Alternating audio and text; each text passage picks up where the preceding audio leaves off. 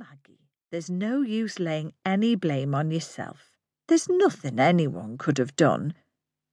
Lizzie Kemp stated firmly, rearranging her hair beneath its creased and grubby linen cap and wiping her hands on her apron, which was still heavily stained with blood from a birth she had attended last night. She'd delivered more babies than she'd had hot dinners, and women frequently succumbed to childbed fever. It was a tragic fact of life. Childbirth was a dangerous time for mother and baby, and Beth Strickland was a slight girl with narrow hips, and the baby hadn't been small. She didn't hold with the practice of women going into the lying in hospital with all their rules and regulations. The place for a baby to be born was at home, and at least the child seemed to be thriving. Now, if you two will give me a hand, we'll tidy her up and straighten these covers, she instructed briskly. She'll. she'll go in some comforts. We'll sponge her down and change the sheets, Maggie replied, fighting down the sobs.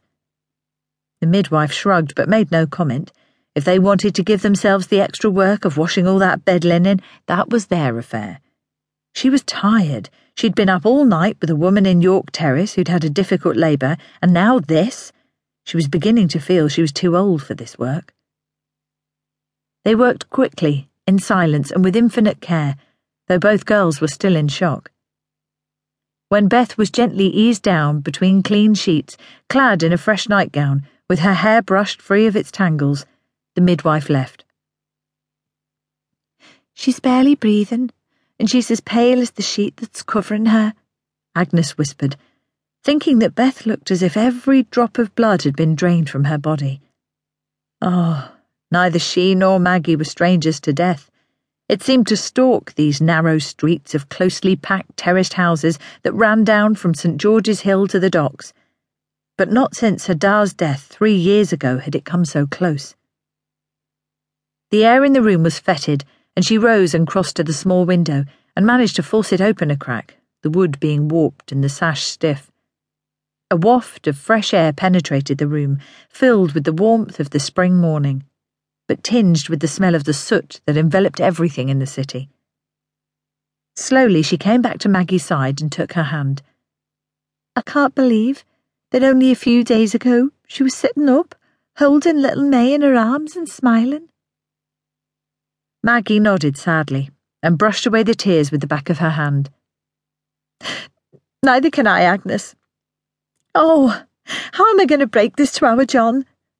Her big, strapping brother had been delighted that he was going to be a father, but anxious that he'd be halfway across the Atlantic Ocean, shoveling tons of coal into a furnace in the stokehold of the Campania when Beth's time arrived. Maggie had told him not to worry, that she would see to everything. Hadn't Mrs. Kemp assured them all that Beth would be fine, and she'd spoken from years of experience? She wondered bitterly now if she should have ignored the woman and encouraged Beth to go into the lying in hospital, where at least there would have been a doctor on hand. Guilt and regret added to her misery. Agnes shook her head. Big John Strickland, as he was known, would be devastated. He'd idolised his pretty wife and always brought her some little bit of finery from New York each time he returned. He didn't spend his few hours leisure time ashore getting drunk, as most of them did. He'd go off to the cheaper stores, looking for some little gift for his wife, and usually Maggie, too. There were few men in this neighbourhood who were foolish enough to deliberately antagonise him. Six years of the brutal conditions of the stokehold had hardened him, but with his family he was always gentle and considerate and she felt heartily sorry for Maggie, too. Her parents had both succumbed to an epidemic of diphtheria when she'd been in her teens. John was her only sibling, but he was away for most of the time. It was no wonder she'd fallen for the charms of Billy McAvoy, and, despite John's misgivings, had married him. In Agnes's opinion, he wasn't good enough for her friend. He was too glib, too fond of wanting his own way, and far too fond of a drink. He was what her mam called a waster, and she was thankful her Albert was of a steadier nature. He also had a regular job in Ogden's tobacco factory, whereas Billy was a dock labourer, and that was far from what could be termed steady work. She sighed as her thoughts turned to her friend's predicament.